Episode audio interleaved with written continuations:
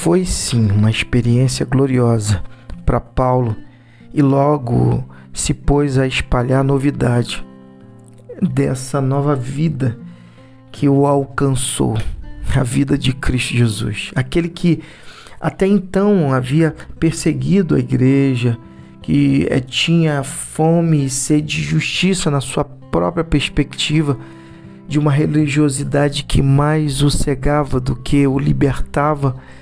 Paulo agora estava é, convicto da sua chamada, do seu ministério, que nada mais é do que o seu servir. Isso significa a palavra ministério, serviço. Paulo agora agora se colocava totalmente servo de Cristo Jesus. Isso é top demais. Apresentando e convidando todos que encontrava a abraçar essa, essa vida livre. Em suas, em suas primeiras viagens, ele implantou várias igrejas na província romana de Gala, Galácia.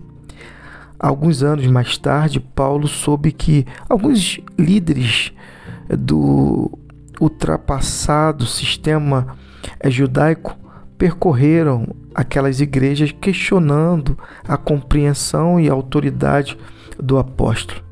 Eles também tentaram é, reintroduzir o antigo sistema, conduzindo aqueles cristãos que amavam a liberdade ao curral de regras e regulamentos religiosos.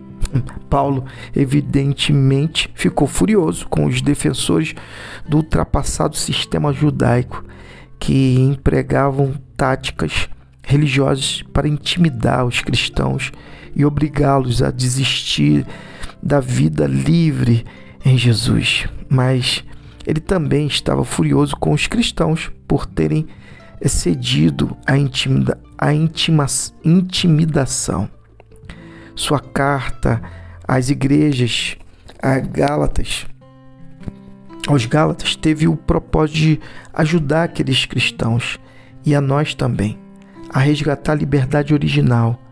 Ela também nos orienta quanto à natureza do dom divino da liberdade.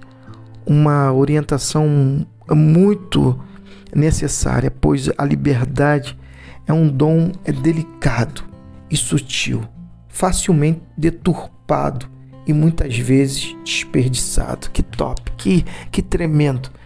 Essa consciência que o apóstolo Paulo é, traz aos Gálatas e também a nós, de que a liberdade que Cristo nos convida a ter tem a ver com o amor enraizado por meio do Espírito Santo na nossa vida nos dando a consciência de que somos filhos amados do Pai, não somos objetos. Eu não olho o próximo como objeto, mas como filho amado do Pai. Eu não me olho como objeto, eu me olho como filho amado do Pai, dentro de um relacionamento em que eu respeito as diferenças e tenho convicção de que Deus nos permite viver em meio aos diferentes sabendo que temos dentro de nós a presença dele que nos conduz a vivenciar uma vida em harmonia.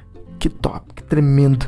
Que Deus ministre ao nosso coração sobre esta liberdade, a liberdade que só Cristo pode promover no coração, pois Cristo é a liberdade do amor. E que Deus te abençoe.